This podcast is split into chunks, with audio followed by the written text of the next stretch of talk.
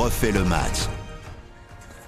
Salut, c'est Christophe Paco. C'est comme nous, vous êtes des passionnés de ballon rond, vous adorez les petits pronos qui vont bien pour le week-end. Ça tombe bien, le médium est là, avec vous, Florian Gazan. Salut Flo.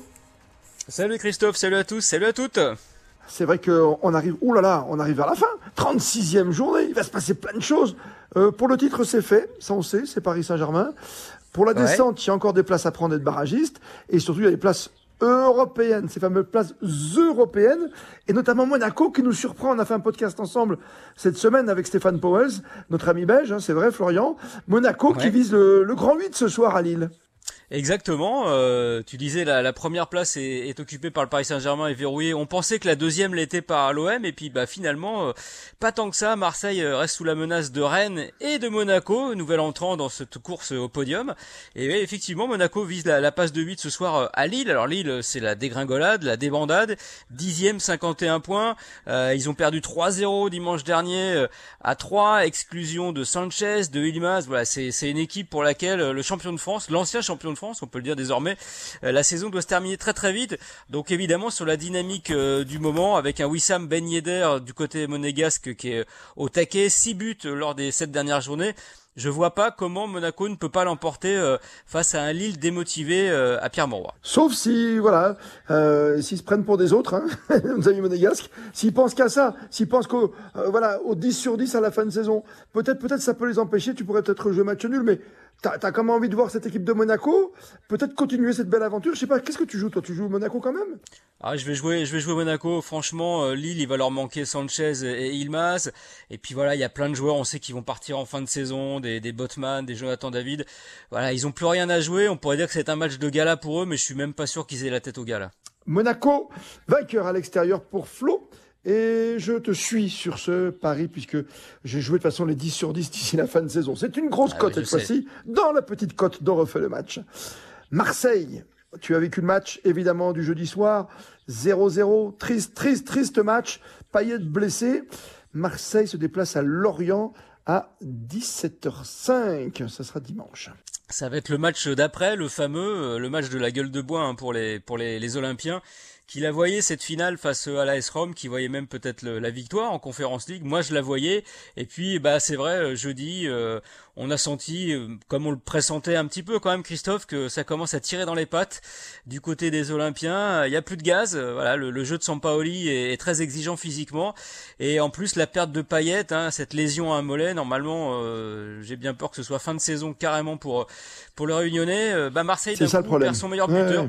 Marseille perd son meilleur buteur, 12 buts son meilleur passeur, 9 passes décisives. Et eh ben on l'a vu hein, jeudi soir, un, seul paillet vous manque et, tout est dépeuplé à, Marseille.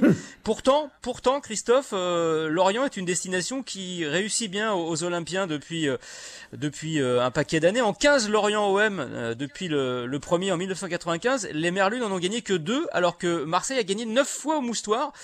Mais voilà, il y a eu il y a eu jeudi et ça change un petit peu la donne.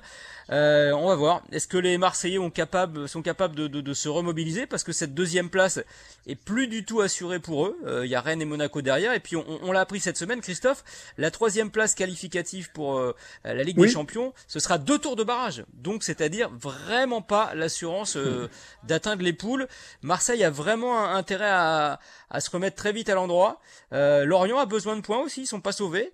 Donc ça va être un match compliqué. Je, je vais jouer le match nul. Ah, je te comprends. Ça, ça sent complètement le match nul, mais après trois, trois matchs, bah, c'est pas une défaite. Il y a eu deux défaites consécutives et un match nul et une élimination, donc tu peux le considérer presque comme une défaite. Je pense que Marseille a envie quand même de, de rester à cette deuxième place, parce qu'il y aura un gros Marseille-Rennes, on le sait, avant la fin du championnat. Donc, moi, je vais jouer quand même Marseille à l'extérieur sur ce match-là, même sans paillettes. Je vois l'OM s'imposer à Lorient. Avant le bonus, notre grand bonus du, du jour dans, dans ce podcast, évidemment, on refait le match. Euh, on va parler de Coupe de France. On va, on va regarder euh, ce qui va se passer sur les autres terrains. On sait qu'il y a deux matchs qui ont été décalés au mercredi pour cause de Coupe. Nice, Saint-Etienne et Nantes Alors rapidement, prono, déjà pour le match du samedi, 17h, Brest-Strasbourg.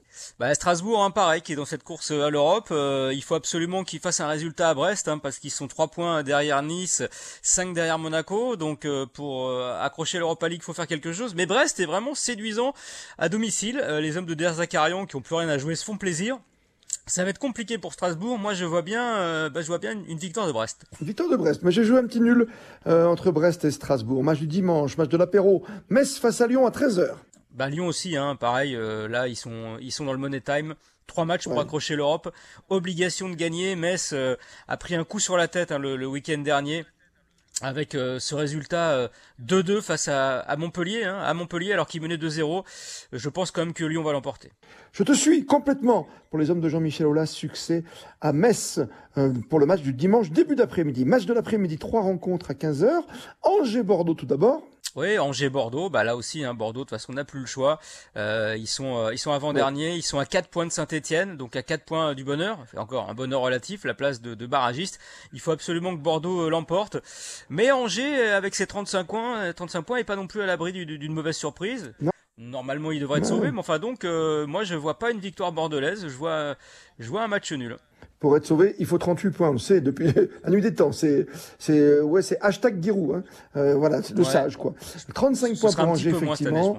et ouais, un petit peu moins peut-être face à Bordeaux. Ça va être très compliqué. Je vais jouer un petit match nul. Clairement, Montpellier.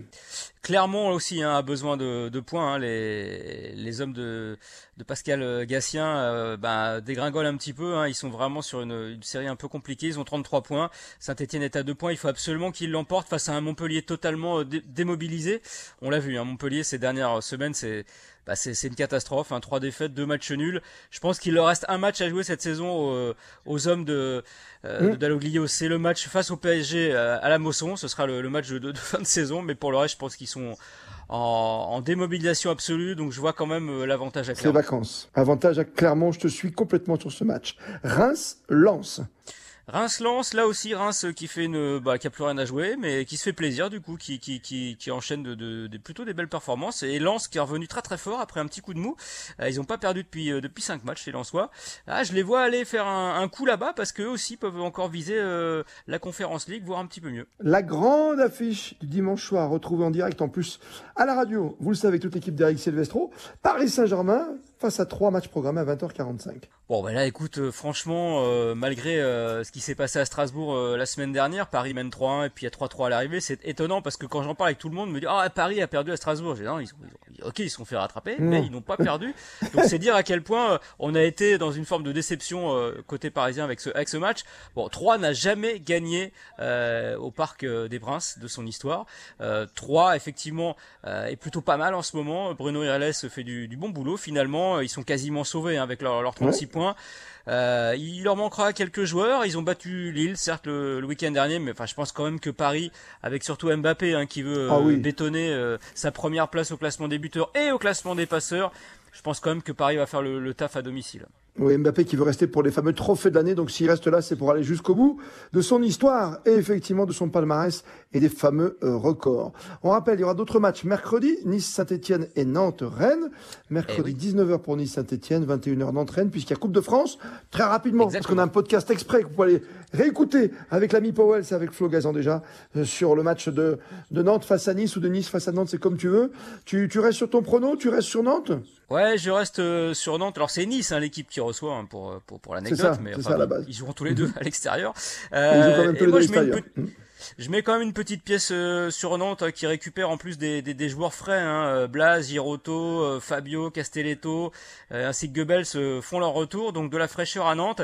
face à Nice qui sur le papier est peut-être supérieur, mais qui voilà mmh. n'a pas pu vraiment s'économiser avec bah, cette course à l'Europe pour les hommes de Galtier. Voilà, sur un match comme ça, un, un match au sec, j'ai l'impression que l'enthousiasme et l'âme de guerrier de Comboiré peut l'emporter. Très bien. Ce qui est bien, c'est qu'on n'est pas d'accord sur ce prono-là. Donc, on fera les comptes la prochaine fois. Moi, je vois bien Nice. Franchement, je vois Nice sur le, sur l'ensemble de la saison floue.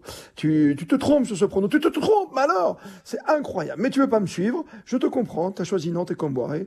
Moi, j'ai pris Nice et Galtier. Méthode forte. Ça va fermer puis ça va jouer. T'inquiète. Grande finale samedi à vivre également sur la grande radio KRTL.